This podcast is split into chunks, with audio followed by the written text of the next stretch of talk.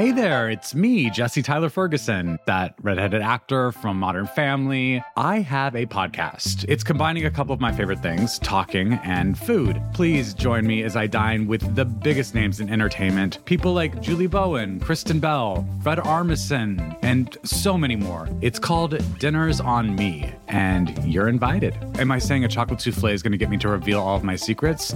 Yeah, I am. Listen now wherever you get your podcasts. Retropod is sponsored by T. Rowe Price. Are you looking to learn a thing or two about getting your finances in order, saving, and investing? Check out The Confident Wallet, a personal finance podcast series by T. Rowe Price and the Washington Post brand studio. Find it wherever you get your podcasts. Hey, history lovers. I'm Mike Rosenwald with Retropod, a show about the past rediscovered. It's pretty much common knowledge that in many workplaces, women make less money than men. So let me introduce you to a remarkable woman named Winifred C. Stanley. She was a Republican representative in Congress from New York in the 1940s. It was Stanley who first introduced equal pay legislation in Congress. That's right, a law to do what should have been, and should still be, obvious.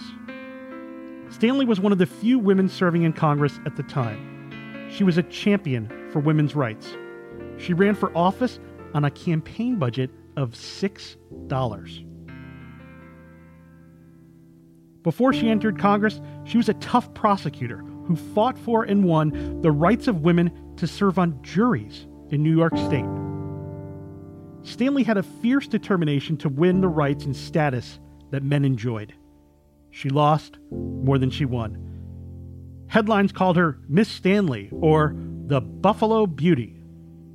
Fellow New York Representative James W. Wadsworth Jr., the man in charge of committee assignments, kept her off the Judiciary Committee because he thought women belonged in the home. Nobody really cared much about her political skills or ambitions.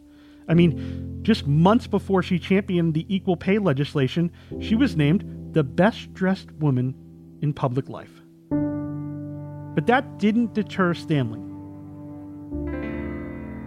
It took her only about a year to galvanize the support of women's and civil rights groups. As World War II wound down, she introduced her bill for equal pay in hopes of continuing the energy that women contributed to the war effort. The bill proposed adding a paragraph to the National Labor Relations Act. That paragraph said, quote, discrimination against employees in rates of compensation paid on account of sex is hereby declared to be contrary to the public interest, and it is the policy of the United States, so far as practical, to eliminate such discrimination. The bill died in committee. Stanley eventually returned to practicing law after her time in Congress, and she never stopped fighting the fight she started in the 1940s when she announced her Equal Rights Bill. Nearly 20 years after Stanley made her attempt, President John F. Kennedy finally signed the Equal Pay Act into law. It was a huge achievement for our country. The Washington Post? Well, we relegated the news to the for and about women section. The fight is never done. I'm Mike Rosenwald. Thanks for listening. For more forgotten stories from history, visit washingtonpost.com slash retropod.